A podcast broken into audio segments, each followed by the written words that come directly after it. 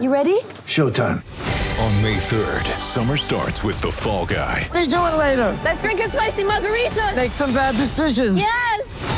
Audiences are falling in love with the most entertaining film of the year. Fall guy. Fall guy. Fall guy. That's what the poster said. See Ryan Gosling and Emily Blunt in the movie critics say exists to make you happy. Trying to make it out? Nope. Because I don't either. It's not what I'm into right now. What are you into? Talking. Yeah. The Fall Guy. Only in theaters May 3rd. Rated PG-13. Hi, this is Rudy Gobert, and this is your Jazz Game Rewind.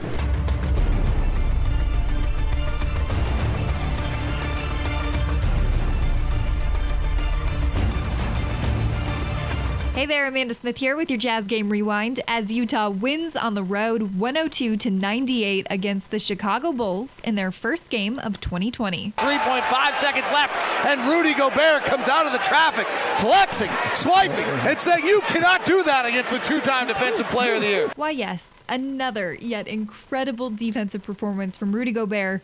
Let's go ahead and toss it to David Locke, who's standing by with Rudy post game. What's it like for you when LaVine attacks you there, two point ball game, you're at the rim, and you stop it?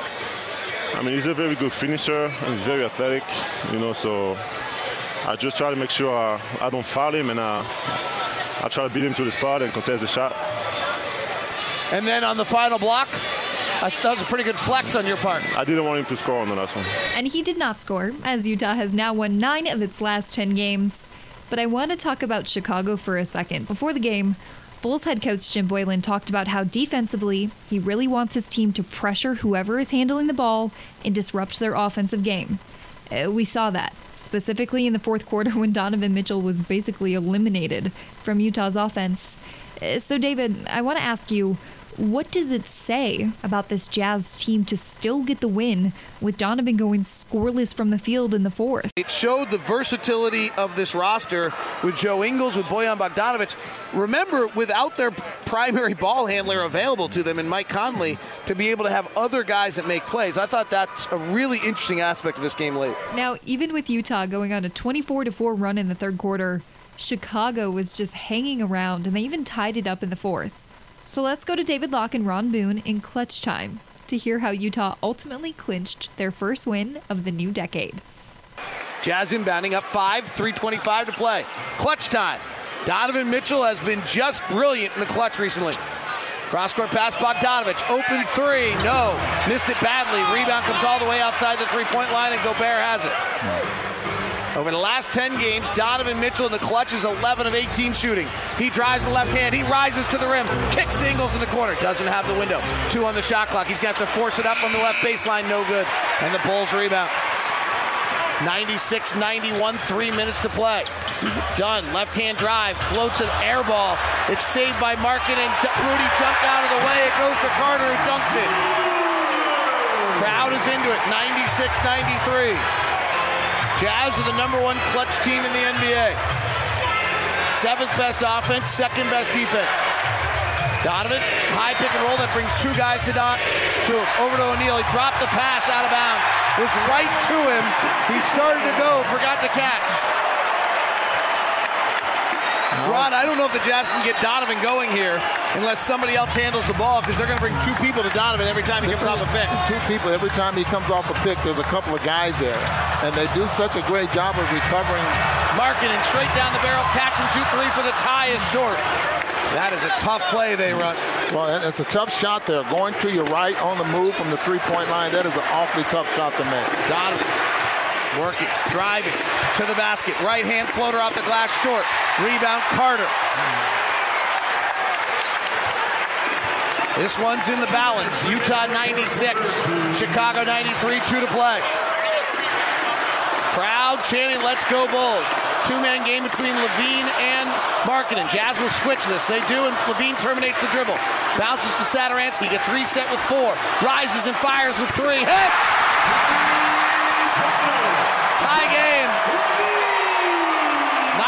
96 all. You Ingles, what you- what Ingles going to handle for. so Donovan can come off a pick on the far side. Bogdanovic left side.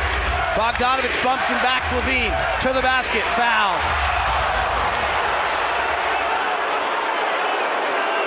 Smart basketball. Zach LaVine. His father played football at Utah State. Grew up going to Aggies games.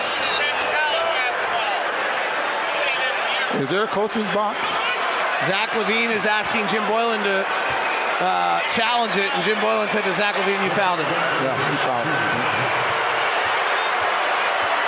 Bogdanovic at the line. He's seven of seven at the line tonight. Now eight of eight. And for all interesting night to watch Bogdanovic. He's 0 for 5 from three. He's not close.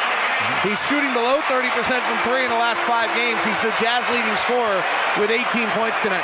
And Goran Bogdanovic would go on to hit that second free throw, giving him a team high 19 points as he went 5 of 13 from the fields, 0 of 5 from 3, and then 9 of 9 from the free throw line. Bogdanovic has it, the crowd oozing eyes as Bogey with his red shoes drives hard to the rack and lays it up and in with the right hand. Now, going over some final numbers, Donovan Mitchell and Rudy Gobert both finished the night with 17 points. Gobert also added in 12 rebounds.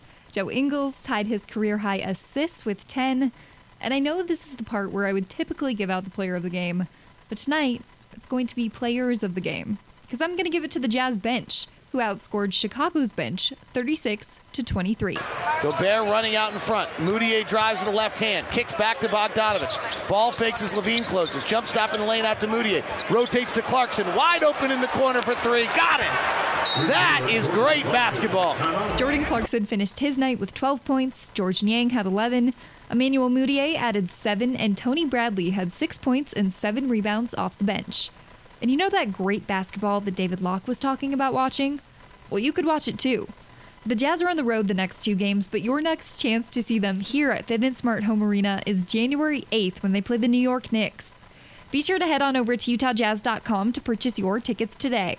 And as always, for any more on this game or future games, be sure to head on over to UtahJazz.com slash Locked On Jazz, the Locked On Jazz podcast, or after every Jazz game, tune in to David Locke's postcast with Ron Boone.